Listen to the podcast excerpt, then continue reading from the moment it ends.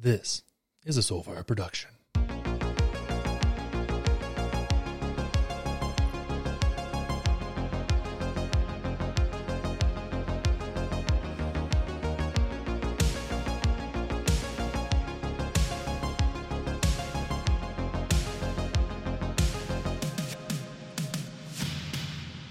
What is up, everybody? Welcome back to Conner Wanders.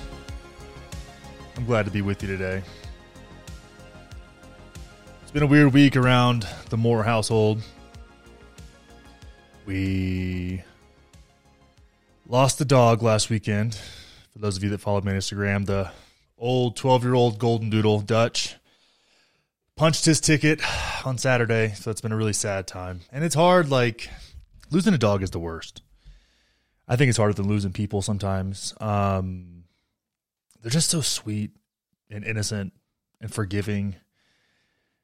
You know, the things you hope to see in people, but oftentimes don't. Um, yeah, I had that dog for a long time. You know, he, he kind of, um, I got him. I love when you get dogs in your early 20s and you probably don't need a dog, but you get one anyways. And you kind of have to rise to the occasion and get responsible, which is good. And I remember when I got him, I was like, I just want like a homie, you know, to cruise around with me. And the dog like lived in the gym for years. I was cross coaching CrossFit at the time. Um, just loved it. Was always around people. Very like gregarious, sweet dog. Kind of kind of wild back then. It's even though funny looking at it now is he kind of chilled out when he got older. Just kind of a you know wild dude. I, I let him. Never had very many restrictions on him. He kept his balls his, almost his whole life. He got him taken off a couple years ago because he was having some prostate issues as an old man. But I used to take him down to the Greenbelt in Austin before it was as crowded and wild as it is now, and they were pretty chill with you just letting your dogs run around. He would just run around for hours. He accompanied me accompanied me on many mushroom trips. uh, used to hang my hammock over the over the the creek there, and uh, he would just run around while I was on mushrooms, just like looking around. He was just and he would, sometimes he'd lay with me in the hammock. We had a lot of good times. I'll post. I'm gonna post a little video of him this week. It's been it's kind of hard to put those things together, but fucking great dog from the beginning to the end, man. Just like always, just a a good dog. And I got to a point where he didn't really feel like a dog at a certain point. And I know any of those dog owners out there know what I'm talking about, where he feels more like a brother or like a roommate. it's kind of a weird, kind of a weird deal. Um, yeah, so that's that's crazy. Uh, really sad, and it happened. You know, I kind of get mixed about this. It's like sometimes you want to know what's coming just so you can like take the time and and and do the thing, but real talk, like he was fine one day and then gone the next, and he was outside running around, just being a dog, doing his thing, and then uh, Saturday morning he was he was gone. Uh, so I think that's good. I think that's good. Um, it's hard. It's hard. It's abrupt, but it's good. God, dogs, man, they're the fucking best. They are the best. And you know, I was talking to Kelly about it, and Kelly, the the, the story behind Dutch is like I had him for around six, seven years, six years, I'd say, and then um, I started working at this company called On It. I was busy all the time and just didn't have the time. He was like with me all day, every day for most days. Um, and then his quality of life just went downhill when I started working on it because I was gone all the time, like working a nine to five job. The gym was there, so I just didn't have the time to give him the kind of attention that he was accustomed to and deserved, in my opinion. And uh, my mom took him from me for a little while, and then my grandmother passed away, which was really hard for my mom. Uh, she had ALS. She died younger than she should have. Uh, but essentially, Dutch became my mom's like emotional support dog. like he was so empathetic and so sweet that he stayed with her for three years. And then whenever we, Kelly and I met, moved to Colorado, uh, she brought him back up, and she had actually bred him with her friend's golden doodle, and have they have his daughter now, which is kind of cool. And then it, he and Kelly just like from day one, he was her shadow. Like he just loved her. He like laid under her desk, followed her around the house. So this dog has kind of had kind of been different things to different people throughout his whole life, and it's just always been kind of where he needed to be. Like I needed him with me for those first six years he was alive. A lot of my life changed, moved a bunch of times, different jobs, different towns, just trying to figure it out, just grinding out the CrossFit coach business and and uh he was there for all of it and then my mom needed him, so he was there for her. And then Kelly didn't know she needed him, but he taught her how to be a dog mom. So he has like a special place in everybody's kind of heart because of that. And uh, yeah, thought I'd share that.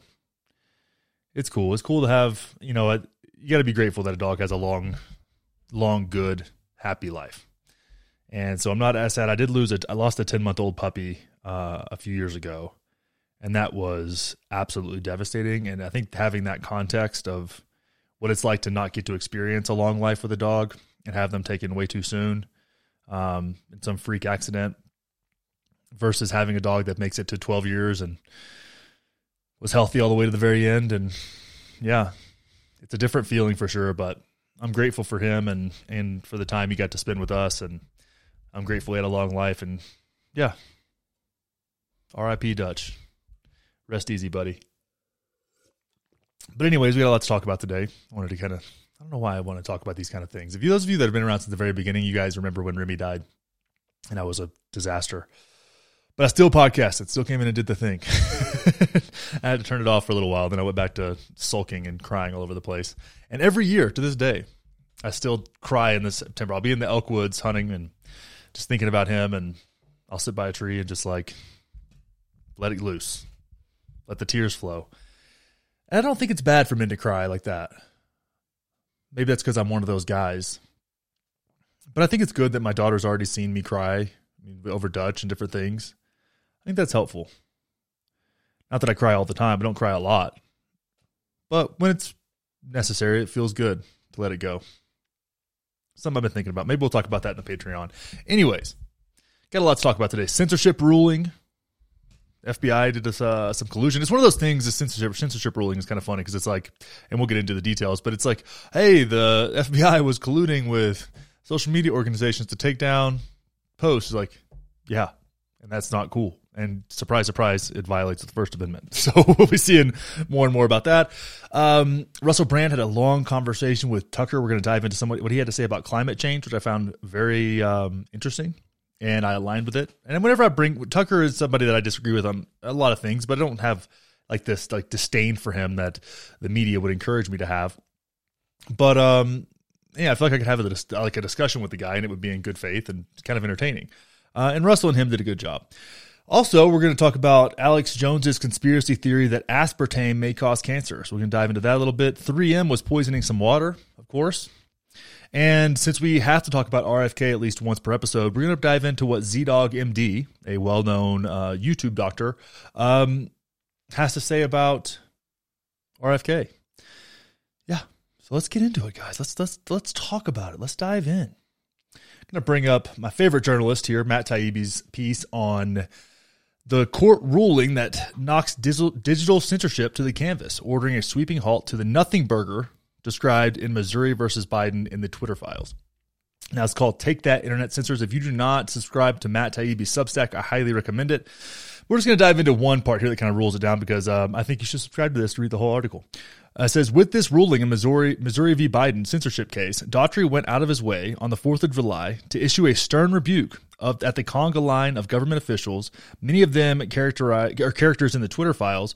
Racket readers will recognize the names like Elvis Chan, Laura Dehmlow from the FBI, Jen Easterly and Brian Scully of the Department of Homeland Security, Laura Rosenberger, Special Assistant to the President and one of the creators of Hamilton 68, and Daniel Kimmage of the Global Engagement Center, who were all just ordered to get the hell out of the First Amendment out of the First Amendment's lawn.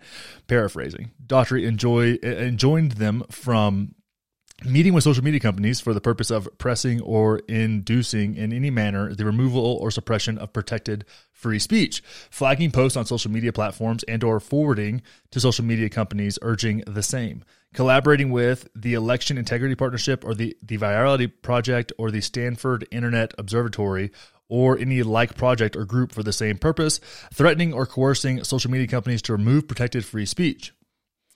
All of these things seem pretty straightforward and seem like they will be upheld because the Biden, the Biden administration has already filed an appeal because they want to censor your speech.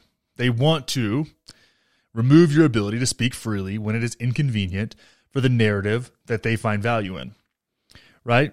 And in typical fashion, the New York Times does their bidding. So the New York Times here says, uh, or Matt Taibbi says about the New York Times, the New York Times, which instantly wrung its hands and stressed the ruling could curtail efforts to fight disinformation, grumblingly, grumblingly handled handed blame to the t- Twitter files without naming them, of course, and mislabeling it as a partisan enterprise. Of course, what they do, right? Because Republican equals bad, Democrat equals good, or if you're on the other side of the aisle, Democrat equals bad, Republican equals good, which is reductionist, moronic, and can profoundly unhelpful.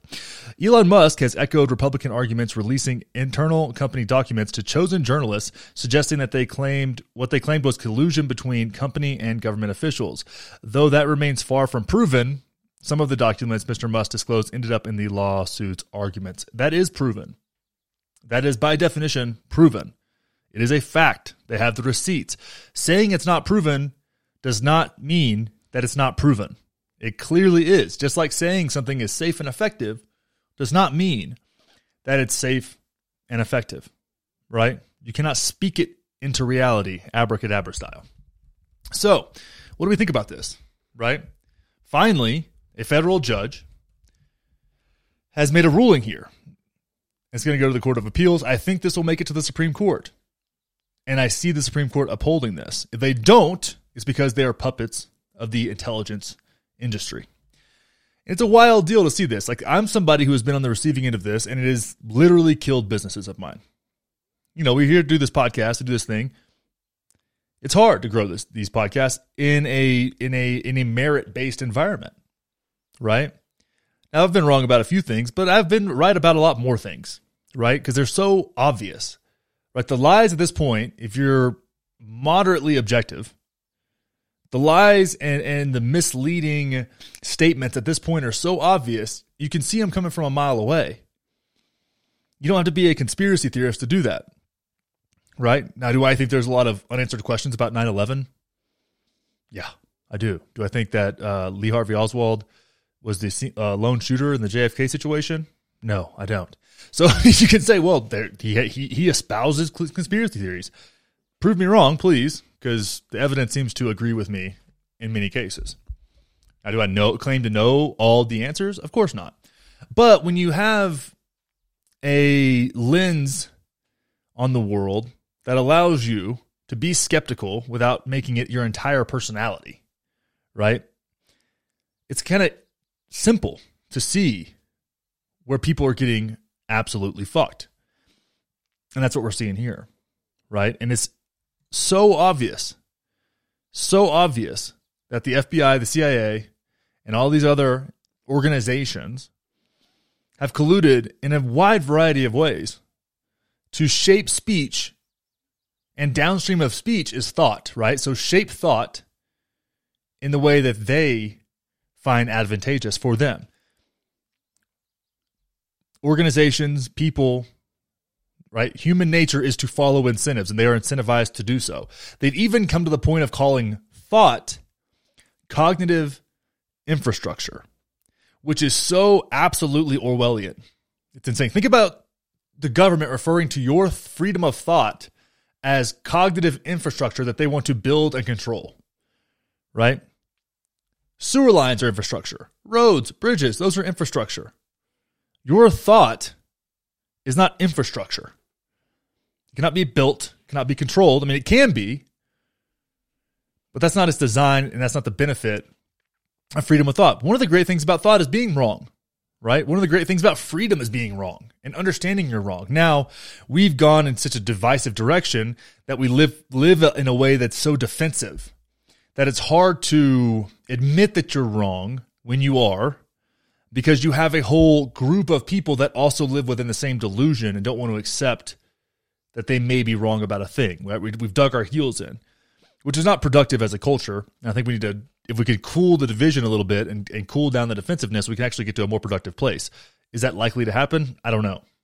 Seems like the ship's kind of sailed on that, so we just kind of have to carve our own path as far as that goes. But this is really interesting to see and really good to see. I'm going to keep my eye on this because this has a lot to do with with us. You know, it's weird for me. I feel like on Instagram, I've been able to say things and do things that I would that that, that previously would have gotten me flagged or suppressed. And it's funny to see the amount of organic growth that comes from that, right? Which just shows me how suppressed my account has been for the past several years. and it's put me in a really challenging position as to what to do with this show. Um, that's something I've been spending a lot of time considering right now. But wanted to bring that up. I thought it was really interesting to, to dive into.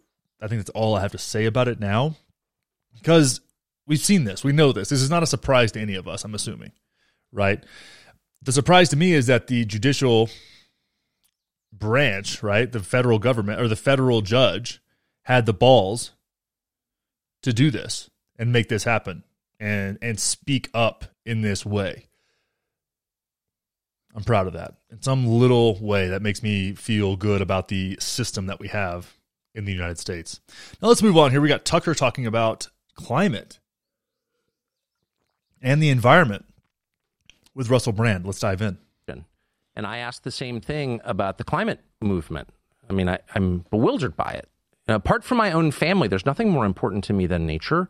I think I spend an above average time in nature amount of time. I mean, I've organized my whole life to be in nature. Um, so I really, really care about it. And I'm very upset about the many ways in which it's despoiled, at least in my country. I mean, nature's not doing well. The environmental movement is gone where I live. And we pollute, we put up chain stores and strip malls and pave things we should not pave. We, we are very tough on nature in the United States. And the environmental movement does nothing to stop that. And so my question for the climate people, and I have no doubt the climate. I'm going to jump in right here because I agree. It hurts me to see quality land, wintering ranges, um, areas that deserve to be preserved, that have value outside of economics, um, where different animals and water and other things reside and thrive in an ecosystem. I hate to see those things destroyed for some for commercialism. Now, if we talk about building a housing development in those areas, right, and and and they're minimally invasive, and they may cut down a few trees, of course, and they do foundations, but and, and put in some plumbing and whatever, but they're not like stripping it out and concreting the whole thing.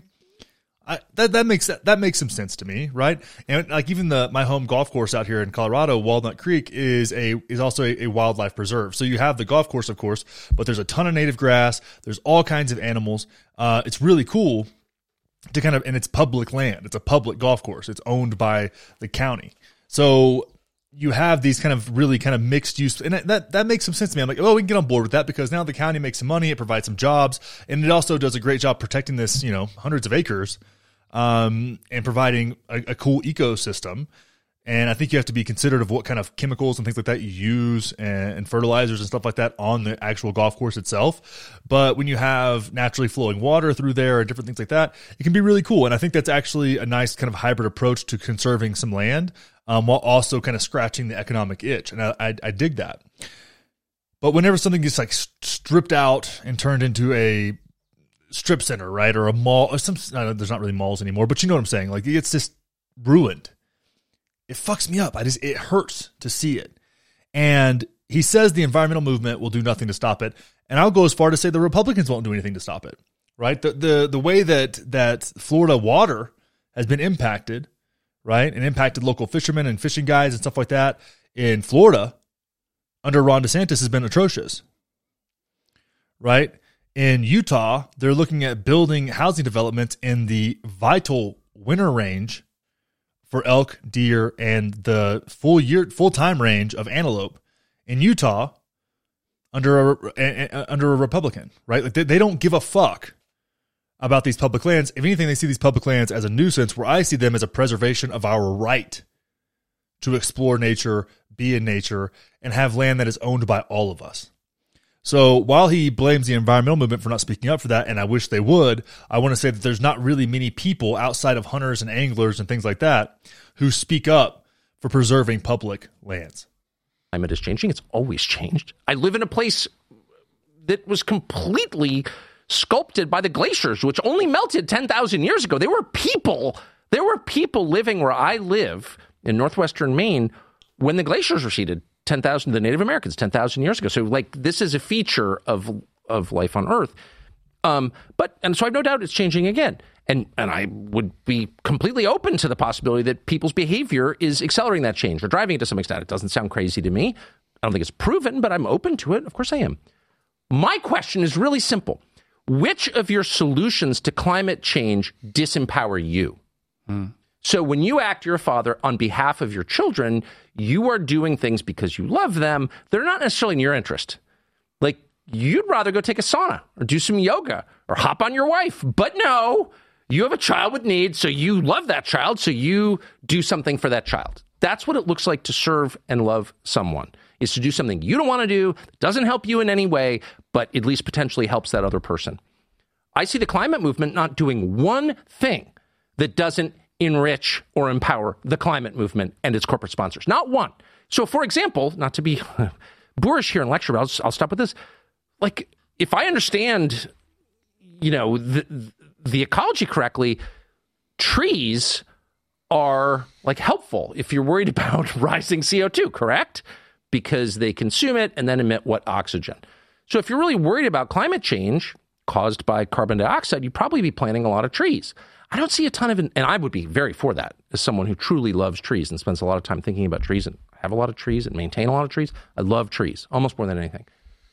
So, like, where's the nationwide effort to reforest the United States? I don't see it. Instead, I see a lot of solar panels from China that don't work, that actually wreck the environment, industrial wind farms that wreck where I live. Like, I live near them. I know what they do. They kill all these birds of prey. It's like, it's, they're destroying the environment, but they're becoming richer. So on January 6th, tell me one solution that doesn't make you more powerful. Yeah. There's not one. So he dovetails uh, somehow. He, he segues into January 6th there, which is fine. Now, where we differ, I think that the wind turbine, solar, these things, I think having a diverse set of energy producing methods is really helpful. I think nuclear is a great idea done well, done correctly. Something where RFK and I actually differ is is how we look at those things. I think that's worth um, public funding to make that happen. But he's exactly right when it comes to the clear blind spots of the environmental movement. And again, when you create these large, powerful organizations, they move towards incentives, and they're generally incentived, incentivized to enrich themselves and give themselves more power. And that's what we're seeing right? No, I, I would like to see because here's the thing. While I do think that we likely have some kind of impact on the climate change, I also know the climate changes all the time, right? If you look back and we don't like to zoom out, we have like this present time bias, but zoom out 30, 40, 50,000 years, you have cataclysmic events, you have mass extinction events. The, the idea that we're above having those kind of events, like those, those are part of living on this planet. Part of living on this planet is that you will have cataclysmic events, large shifts, mass migrations. These are all part of living here, right? The hubris of thinking that we are entitled to change that to me is really naive. But what we can do is focus on the environment, creating quality air, water, land, right? We've leaned so heavy into plastics and there's such big uh, there's such a big um, industry, right? With so much power behind creating plastics, right? Not only the plastic producers but the oil and gas companies behind that right? Speaking of which, the whole hubbub over the of the Keystone pipeline, right? That was a play for plastics that was going to benefit refineries, Canada, and China. It was not going to benefit the United States. It was not going to make your gas prices go down. But you saw the amount of power behind that, right? From the interests that are paid for by the refineries, right? The big oil and gas companies and China. So they can make more cheap shit that ends up in the fucking ocean right? And a lot of these things aren't that big of a uh, aren't that big of a hurdle to overcome. Right? Like single use plastic to me is fucking disgusting. Now, is it necessary sometimes? Of course. Is it necessary in hospital settings and things like that? Yeah. Do you need your fork at a restaurant wrapped in fucking plastic? Do you need your plastic wrapped in plastic? No, you don't. You don't. Do you need a plastic cup every time you go to the store? No, you don't. But even then again, that's consumer plastics. Now you think about everything at the grocery store. Everything that shows up to the grocery store is wrapped in plastic for the name of sanitation. That's absurd. Absolutely fucking absurd. Now, isn't there? It you don't see it that way, but when it's delivered on a pallet at Whole Foods or HEB or King Supers or wherever you're going, all of that shit is wrapped in plastic and sometimes individually wrapped in plastic inside of that plastic. And a lot of that shit ends up in the ocean. And people will say, well, it's not mostly America that does that. It's India and these other countries, right? China, whatever. Yeah, okay. I get you. And a lot of that plastic that they're putting in the ocean because they don't have the trash infrastructure to deal with it and never have is from American companies, right? It's from Coca-Cola. It's from little single single use packets of shampoo and shit that they convince people in India that they need. Because they don't live in the same, they don't have the same infrastructure that we have to deal with their trash. And so American companies are responsible for that, even if uh, the United States itself isn't. And make no mistake, the United States is a beautiful place that deserves to be preserved. And we deserve, we have the right, in my opinion, to experience nature and experience our environment. So when you look at that, and there's such a, like Greta Thunberg's not talking about that. She's talking about climate change exclusively. So what it seems like to me, if I was to zoom out a little bit, is that climate change itself, right? This, this, this existential threat they've put out in front of us is, is hard to really grasp because it happens slow. We don't see the ice caps. We don't see this. The temperature changes here and there a little bit and things happen and things change. And maybe it leads to some cataclysmic event. Maybe it doesn't. I don't know. Right. But it seems so obscure and obtuse that it is likely being used as a distraction to keep us focused on something that is really difficult to change so that we don't have to hold the companies that are polluting our environment now accountable for their pollution, right? Polluting our water with chemicals. The, uh, the massive amount of plastic that is ending up in the ocean, the microplastics that are ending up inside of fish that are killing birds, right? It doesn't, it, this stuff is stuff we can see. If someone was to show you that every day, if that was the thing, if they focus on that as much as they focused on climate change, like cleaning up the environment, that's something we can all get on board with, right? If you go look at an island, there's a small island uh, just down the way from Hawaii and a lot of birds live there. A lot of different kinds of albatross birds live on this island and hatch their babies there, right? A lot of those birds, especially the young birds, will mistake the plastic for food, eat it, and every single one of those albatross birds, which are the largest birds, are fucking humongous. They look like a dinosaur. They're beautiful. Every single one of those birds has plastic inside of them. And you'll see a dead bird on the sand rotting away, right? Decomposing with a belly full of plastic. Now, if we saw that, we're like, hey, we're going to do something about this. This is absolutely disgusting. We're going to figure out where this plastic is coming from. We're going to hold people accountable. We're going to put pressure on people to figure this shit out. We can do better than that as a species. I find it hard to believe that anybody would be in opposition to that. Of course, somebody would here or there, somebody who complains about all kinds of shit and thinks that you're a kook. But like generally speaking, that would be a majoritarian position, right? getting chemicals out of our water and leading to a world that has less chronic illness, a country that has less chronic illness. This, is, this isn't a world thing. This is a, very American thing. It has less chronic illness, creating a healthier population, decreasing the health cost burden on our society. That's a majoritarian position that people can get behind. That's a populist position. That's a position that helps everybody. That's something we can invest in and get together on. But climate seems to be mostly a distraction so we don't do those things because the interests involved have zero incentive to be held accountable. Large industries and organizations are so averse to accountability, and they developed the infrastructure and skill set to avoid it over years and years. And they're good at it. And so when I see this and I don't see any reforestation efforts I don't look at people doing controlled burns to increase the, the, the quality of the forest in places like California that keep setting on fire and they keep doing the same shit and they expect different results and they blame it on climate change when really it's just really poor forest management. That's it. See a lot of that in Colorado, but at least here we let fires burn. And that's what you should do because that's a natural part of nature. We are so arrogant as a species to think that we can manipulate nature when really we're just nature's bitch. You need to see one thing. Go see a fucking volcano erupt or go watch a giant tornado rip houses from the ground and you'll realize that your nature nature is indifferent to us. So we need to play its game. It's not going to play our game. And if we had that mindset and that perspective, we could do a lot more and do stuff that actually makes impacts in people's lives. And downstream of that is likely a better environment for the climate. But that would be actually a solution, and and our federal government and the organizations that run our federal government are solution averse as well as accountability averse.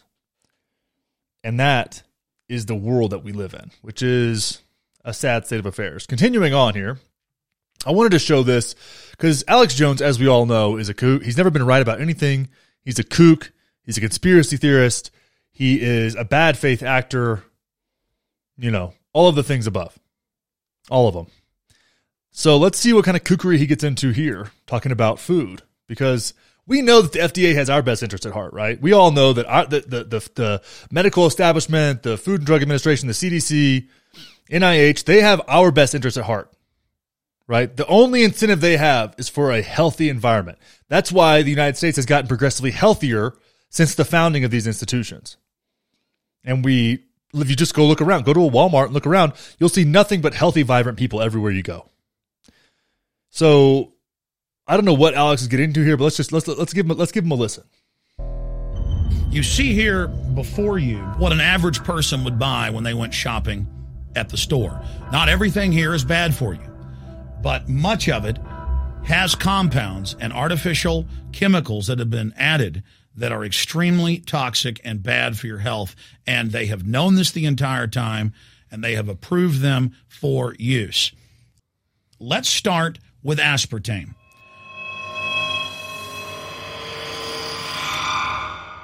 You cannot go to the grocery store now and buy any type of even regular sugar gum that hasn't had aspartame added to it.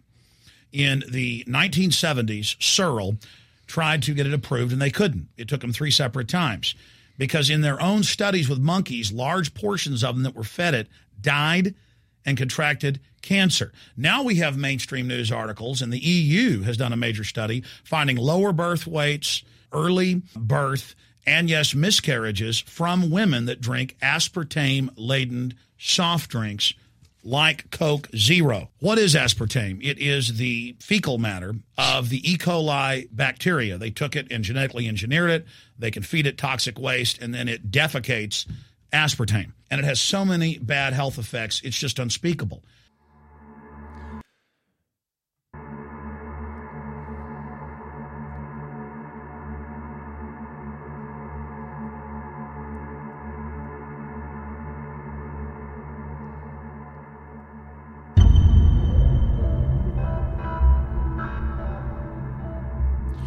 So when we look at this here, clearly aspartame is nothing but positive. You know, it's zero calorie, it's sweet, and and and it's while it may be some kind of weird chemical, how could that possibly be bad for you? Of course, exposing the human body to things it wasn't meant to be exposed to could not have any negative consequences.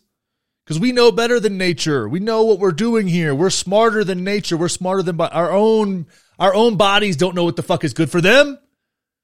They're not a whole thing. They're a bunch of little bitty things that deserve a bunch of different kinds of doctors. You got a heart doctor and a and, and a colon doctor and a brain doctor.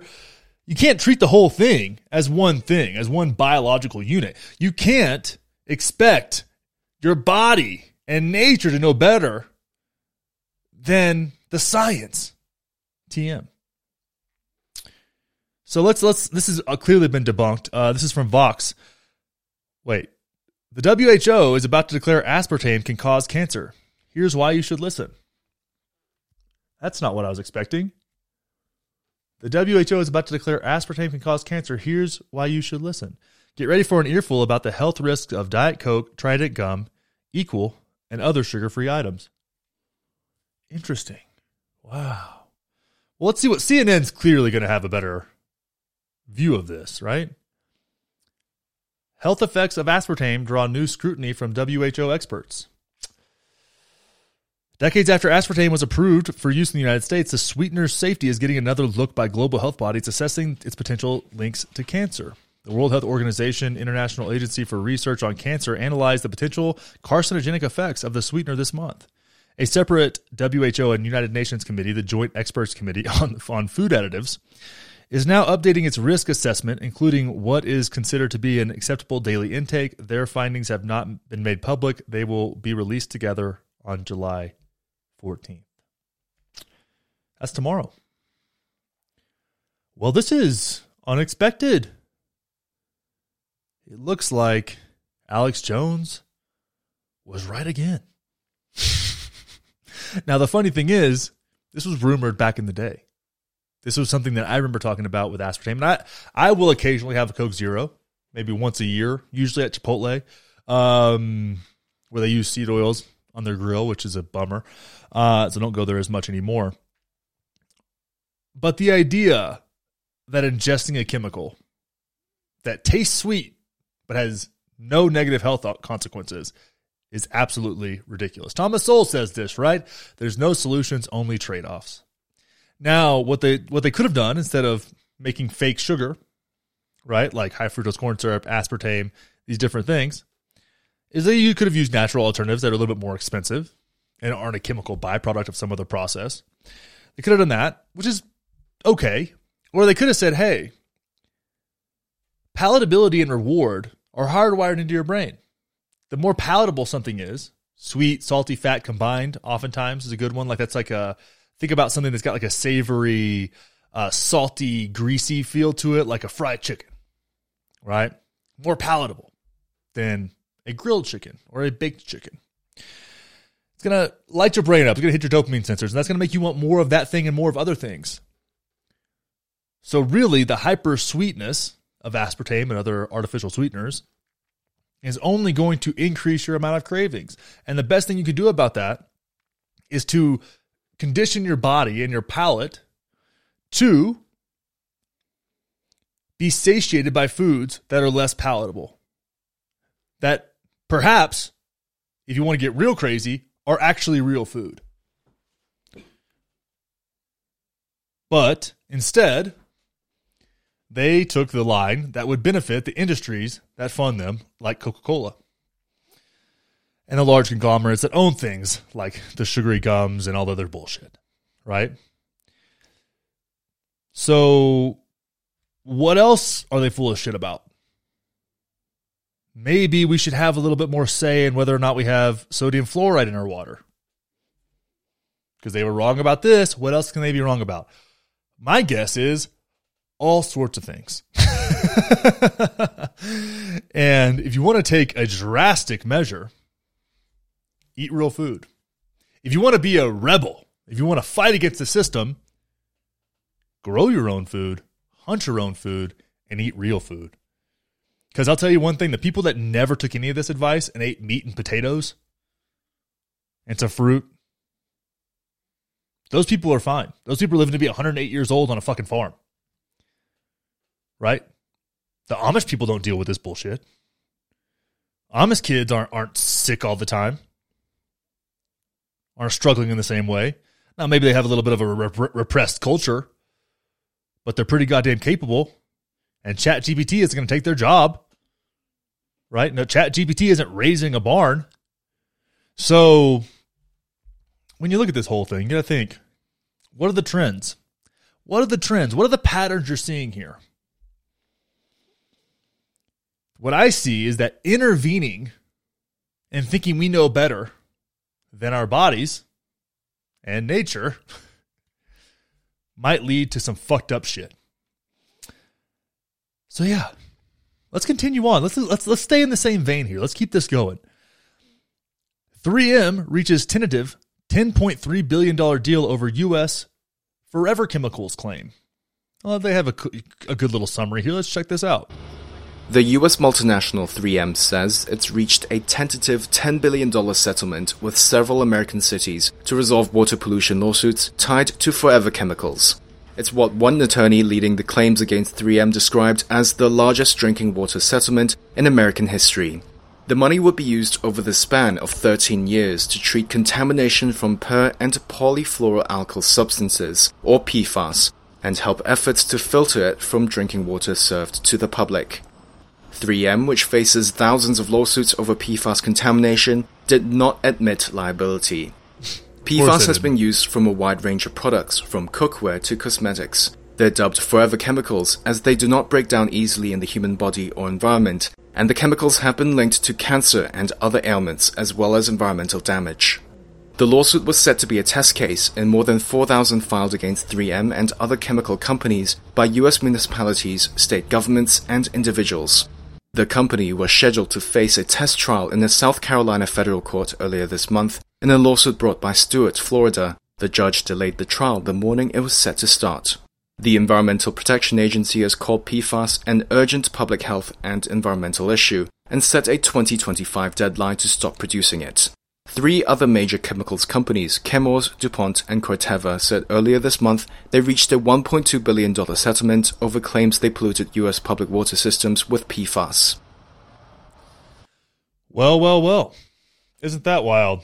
Isn't that something? Because you wouldn't think that DuPont, who's been known to poison water since the fucking inception of their company, right, with their non-stick pans that were toxic. Oh, hey, this pan doesn't stick.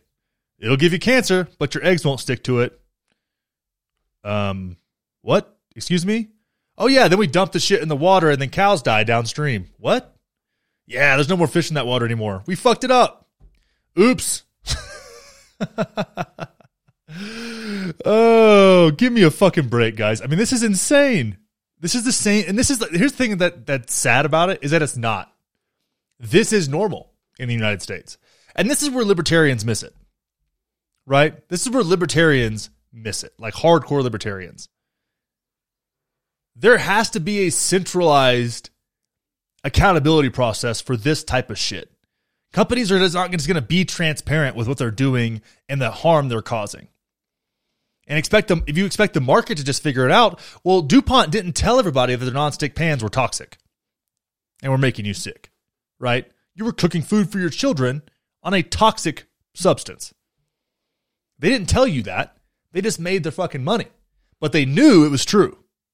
Right? That's dupont. 3m knew what the fuck they were doing. But they didn't say anything. So how can you make a decision without that information and who is going to hold these uh, these companies accountable when they mislead you, when they lie to you, when they harm people. Same thing goes for the oil and gas industry and the damage caused by fracking. I think fracking is important. Is it a, is it a, a, an unadulterated good? No, it fucks people's water up for a lot of reasons, and those people deserve compensation. Right? Go watch Erin Brockovich and see how that how that whole thing turned out. It's an uphill battle to hold these companies accountable for their fuckery. Now, if you don't know about PFAs, we can check that out. There, they last forever. They leach out of plastics. There's a lot going on there, but just let's look at what the CDC, the official organization, right, the mainstream line on how what they say PFAs do to affect people's health. Now, a lot of times they'll say like seed oils are fine for you. A lot of times they don't even want to get into it. They're just like, yeah, it's fine. There's a, here's a here's a study that that that uh, the industry that we're that we're trying to criticize here paid for, right? Saying that it's cool. But here's what they say. It says human health effects from exposure to low environmental levels of PFAs are uncertain. Studies in laboratory animals given large amounts of PFAs indicate that some PFAs may affect growth and development. In addition, these animals studied indicate PFAs may affect reproduction, thyroid function, immune system, and injure the liver. Epidemiological studies on PFAS exposure evaluated several health effects. Descriptions of these effects available here. More research is necessary to assess the human health effects of exposure to PFAS. So that's what it does in animals. Like, well, we don't know what it does to people, but other living things don't seem to like them very much. It seems to fuck up with their thyroid, which can lead to obesity, um, reproduction, low birth weights, other health impacts of that, the immune system. Huh. Huh maybe a suppressed immune system is a reason that you need to get shot up with something to artificially bolster your immune system. That's funny. Funny how that works. And enter the liver. If you can, don't drink fucking tap water, not even filtered tap water. Get spring water. Get it delivered to your house. Splurge a little. It's worth it. I've even got to the point now where I, because I, the ice comes out of our fridge, right? It's filtered water in the fridge. I'm about to start just making my own ice and ice trays with the spring water because I'm getting anxious about the fucking protein shakes I make having ice in them after seeing all this stuff. It's wild, man. It's absolutely wild. But when we look at this, it's like, okay, 10.3 billion, is that enough? This is a, this is repeated. 3M, DuPont, the other companies have done this over and over again. When is enough enough? When is enough enough? What do we do? Like they're not going to stop. They're not going to stop. And and uh, where's Greta Thunberg? Where's she at? Where are the environmental activists on this? Where why are they not going and uh, taping themselves or gluing themselves to a fucking 3M plant? They're gonna go to an art gallery and do it next to the fucking Mona Lisa. But real, tangible environmental effects that are harming people have been exposed here, and it's fucking crickets. Crickets. wow. Moving on. ZDogg MD. ZDogg MD. I followed this guy um, through COVID until he was wrong about like everything, and his attitude was generally just that of a cunt. He has the attitude of a cunt. ZDogg, the C word. So uh, yeah, here he is. He's he's upset about some things about um, Robert F. Kennedy Jr. Old Bobby. He's mad about Bobby. And uh, he gets a little fired up. We're to play about 15 minutes of this. This is how we're to wind the show up today. Um, let's see what he has to say. You know, I mean, he's he's a, a credentialed doctor. He's now he's friends with Vinay Prasad, and they do some shows together. I've never seen Vin- Vinay act like this. Um, now he's been wrong about a lot of things too, and still kind of toes the line. But ZDogg is is heated. Let's let's just let's just go. Let's just play it we won't even skip around. We're just going to play 15, 15 minutes of this and we'll stop and discuss as needed. And we are live. What's up, everyone? I'm in a mood today, meaning zero F's given. See, I can't. Now, I can empathize with that position. I get there sometimes too. I get heated, maybe go a little too hard, maybe say fuck too much. Let's see how he handles it. Curse in the first 30 seconds of the video or YouTube demonetizes it or some shit like fuck. Oh well, I'm broke. What can you do? Come on in. It's Friday. It's like 4:40 Pacific time. What's the date, man? June 30th, the year of our Lord 2023. And uh, zero fucks for today's show. So we'll talk about anything you want and you'll get whatever kind of answer comes out of the void through this apparent apparatus across the interwebs to your ear holes. All right? Uh, come on in. I see everybody here. Frank Hernandez, Renee is here, who says, You had me at no fucks. This is why I love my supporter group, man. You know, they pay five bucks a month for me to basically torture them with this kind of shit. Have you guys seen the Netflix uh, Black Mirror, the season six? The first episode, Joan is awful? Dude, it's good shit. Literally. Spoiler alert. Shit is involved. Um, okay before I forget, I, I want to talk about a couple things that people just people keep asking me about. And honestly, I don't give a fuck about either of them. But why not? Let's pretend that Zubin, the person with the personality who's a separate self, cares about this relative illusion of a dream world. All right. So let's operate on that assumption.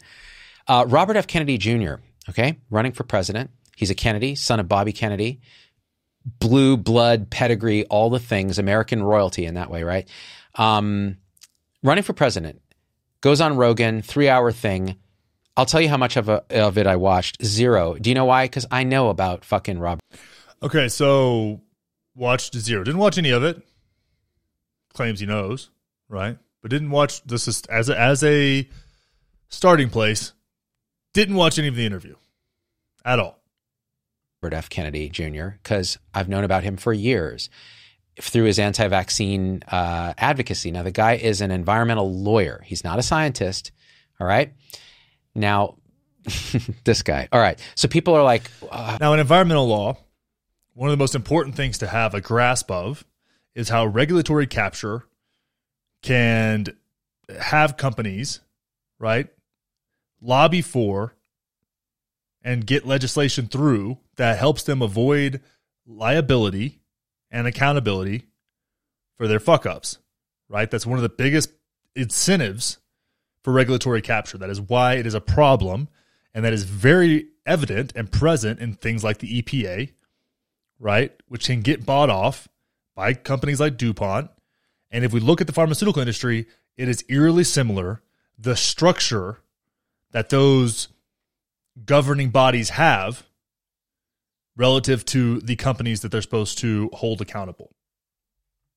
uh, you know, he said all this stuff on Rogan, and then Peter Hotez talked a lot of shit on, and Peter Hotez has been on my show a couple times. Um, physician scientist, pediatrician out of UT Houston, I think, uh,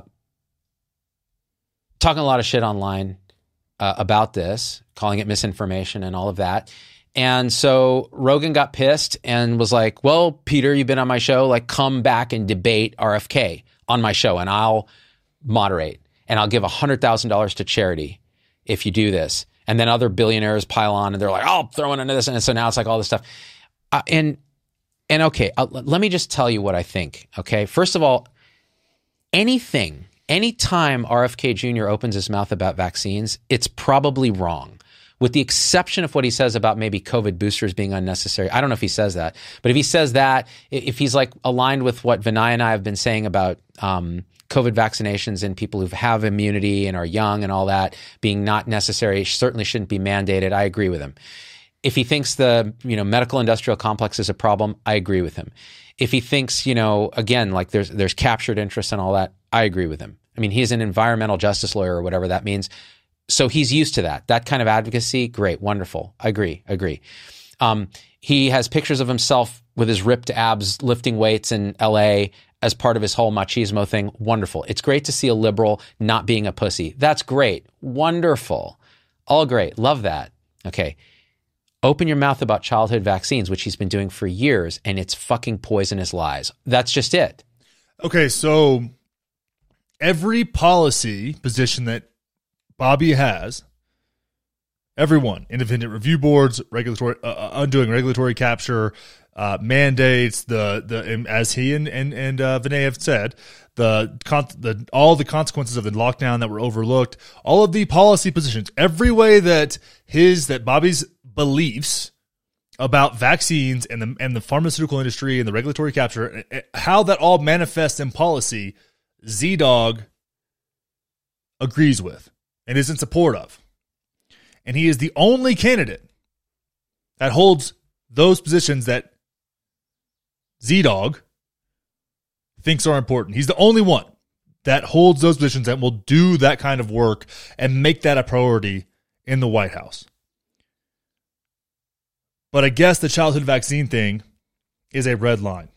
And what Bobby wants with childhood vaccines is independent, uncaptured review board and double blind long term impact studies outside of effectiveness against the issue that they're trying to treat. As we've talked about on the show over and over again, there are other consequences. It is not a singular response. So if you may stop someone from getting polio, but you create downstream health effects that are different from polio, right? Well, the juice may not be worth the squeeze. And that's part of developing a system that is known as informed consent. That you may be informed on the consequences of a medical procedure before consenting to that medical procedure, which is what I think most of us want. Let's continue. Delusional bullshit comes out of his mouth. And that delusional bullshit through the Children's Defense Fund or whatever the fuck his pseudo charity is, is damaging to public health. Period. It just is. That's what you want to know what I think. This is what I think. And it's, and it's, I don't, this is not my own opinion. This is based on seeing what he said. So the guy, as far as I'm concerned, has zero credibility in the scientific space of vaccines. Um, and to further this, you could say, well, okay, so who do I trust in the vaccine space? Well, I'll, I'll say what I think about Peter Hotez. I don't like the way Peter's behaved on Twitter because he's become increasingly COVIDian, increasingly partisan, increasingly strident in this way that I find really distasteful. And I find it doesn't convince anybody that isn't already convinced if you have a and Peter's done great work on neglected tropical diseases on developing low cost vaccines for the developing world like this is beautiful work like incredible. So you can understand why Peter wants you know uh, uh, some degree of exposure because it helps that work. It helps get funding for that work and that sort of thing. Very important. Great advocacy. Beautiful. Don't like the way that he behaves on Twitter and I can see why Rogan got triggered because Rogan, I can't listen to Rogan anymore because his bias is so clear too, and he doesn't recognize it. So it's kind of like he's captured by his own audience. We all have this problem, right? Um, and I'll tell you, I was I had experience with audience capture. I've had experience with being uh, quite biased and not recognizing it. And now I see it all. It's all bullshit. There's no true view actually in any sense. So zero fucks are given about all that. And I don't care if you fucking subscribe or don't subscribe or hit share or mash the like button that helps push the video out. I just couldn't give two fucks. I'm at a place in my life where I don't give a fuck. So I'm just going to tell you what I think. And that may even change tomorrow because what I think is just appearance. So who gives a f- flying rat's ass about it? But let's talk anyway since we're here. So, um, fucking Rogan loses his mind because Hotez is like, I'm on your show. And now Hotez is like quote tweeting shit about Rogan being misinformation, which let's be honest, this triggers Rogan. Like, this is what fucking gets his goat. He doesn't like that shit. And I'll tell you what, he kind of deserves it because the people that he puts on his show are fuckwads. So he just offered to have Hotez come on the show. And one thing that, that people like ZDogg here don't um, bring up is that all the sources that Bobby wanted to use in that debate would have been shared with Hotez ahead of time. All of them that he wanted to look into. They could have even probably had it refined down. There could have been some negotiation about that, I'm sure. I'm sure Rogan would have been open to having another moderator in, like ZDogg, if he wanted to go do that. There's a lot of ways they could have gone about that besides a blanket no because it, it gives somebody else credibility, which is not how science works, my friends. Let's continue here.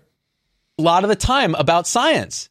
And a lot, and but the, but they mix it with stuff that's absolutely true that other scientists aren't saying. So you can see why Rogan would be like, "Yeah, this is great," but then he gets sucked into this bullshit where he's unquestioning. He's not even curious about the opposing view on this. He's just like, "Tell me more about how fucking vaccines are making my dick limp."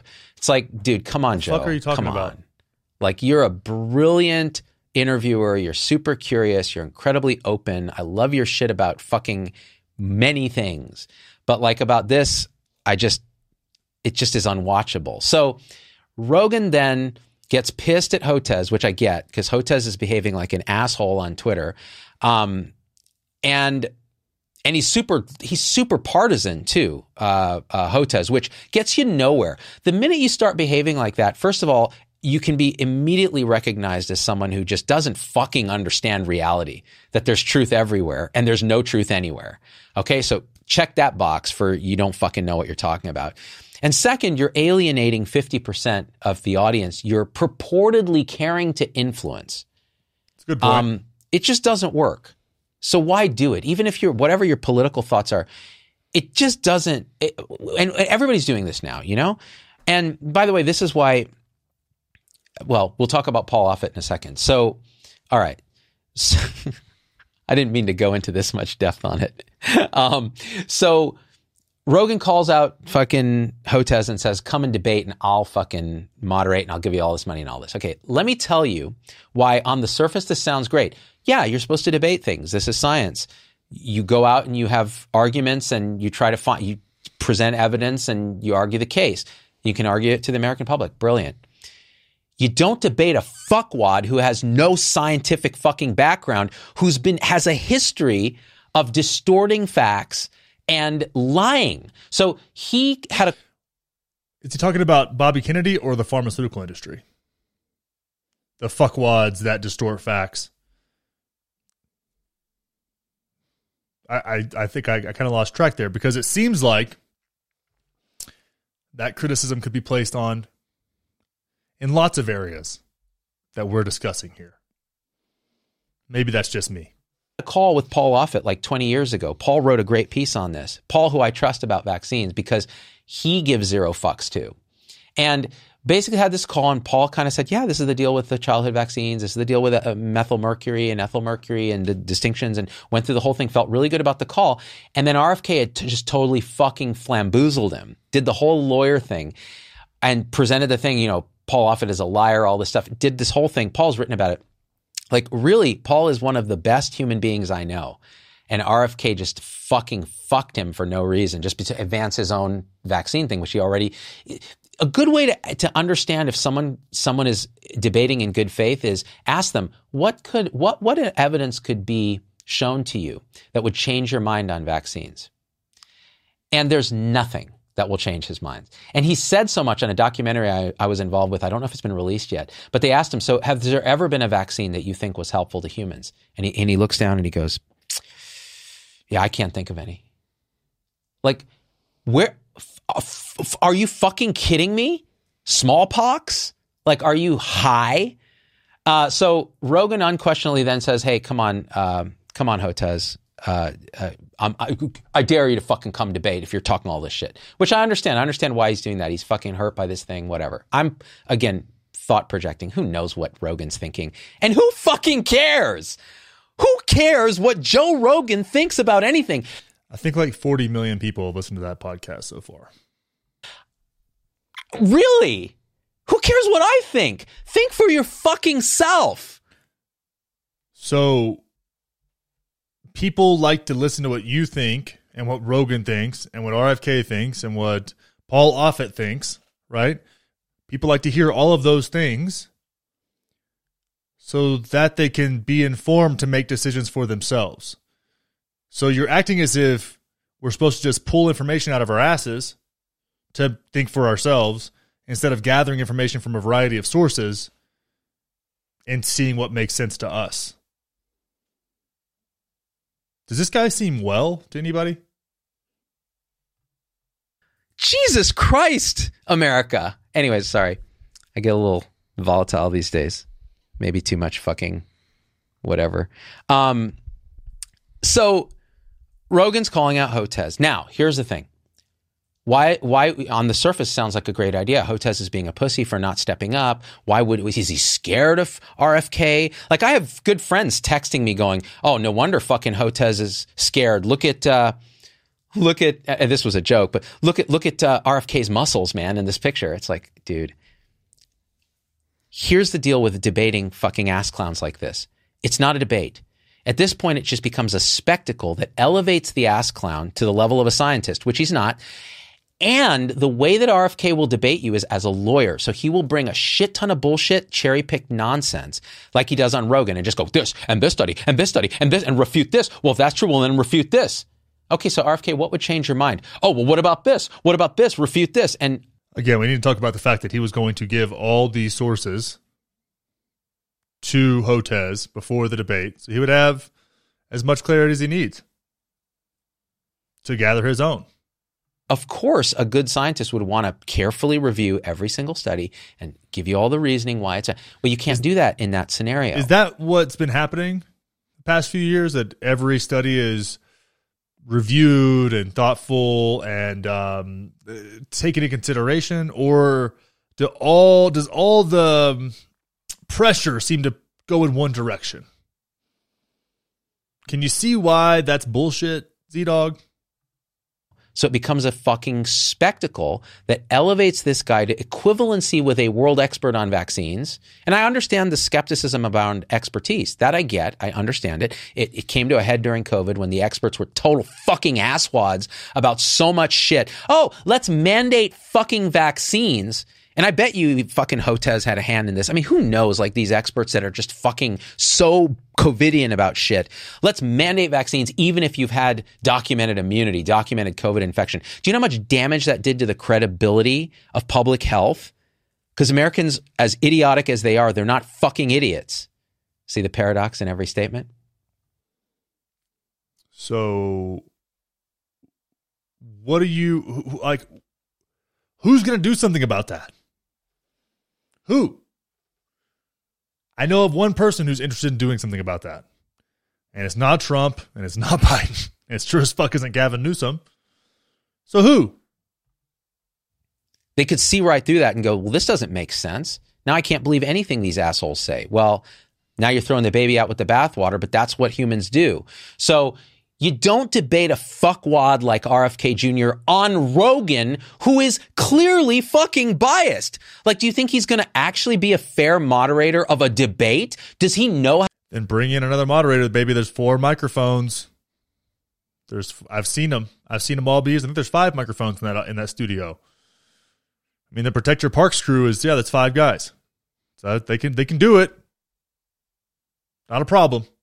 How to do a scientific debate? It's a spectacle, and he has every right to invite him and offer money and all that. That's all fine. He has every right to offer all that shit. Kim, that's a funny comment. Ask RFK about children driving over bridges. All right. Um, so that said, uh, that's what I think about RFK. If he becomes president, that's all fine. That's great. It's probably better than Trump and Biden, honestly, but I, actually, I fucking don't know. They're all the same.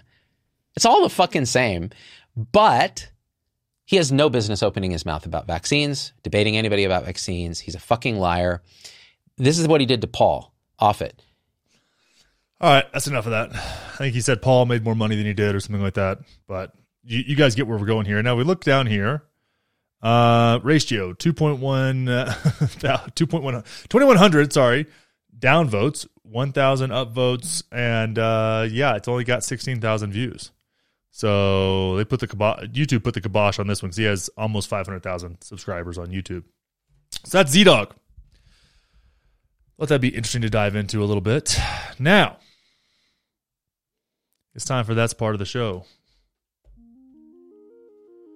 where I give you something to think about.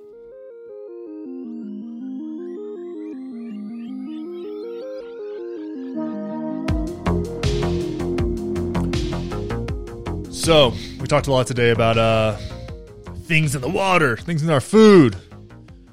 We've discussed glyphosate a little bit, different things like that, seed oils, all that kind of fun shit. So, what I want you to think about this week is pretty fucking simple. How can you get that shit out of your life? What can you do to enhance the lens that you view the world through that'll keep you away from that shit? PFAs, plastic leaching, fire retardants, glyphosate, tap water, fluoride, right? Maybe that means filters on your shower so you're not breathing this shit in. You think about that with a hot shower, you're breathing in the steam. It's actually more potent than you would get from drinking the water. Not something they studied, but it makes a lot of sense. So, what I want you to do is audit your life and see where these things might be leaking into your life and fucking do something about it. It's that simple. Look at your plastics. Look at the warm. You're drinking warm bottles of water? No. Get yourself some spring water. Maybe if you're even in a really cool area, you can drive your ass out there with some glass jugs and collect it yourself. I would love to do that. Maybe it's a water well. Who knows? But there's ways we could look at this. You're gonna eat. You're gonna eat uh, corn that's been sprayed with glyphosate. No, don't do that. Buy your meat and your food and your milk local. Be a part of the change that we need when it comes to localizing agriculture. That'll do more for the environment than anything the environmental community is doing. So look at your life. Find those places where you can make some changes and make the changes that you can make and take a step in the right direction. Love you guys. See you next time. Keep your head on straight. And stay safe out there. Clean it up, everybody. Clean it up. Bye bye.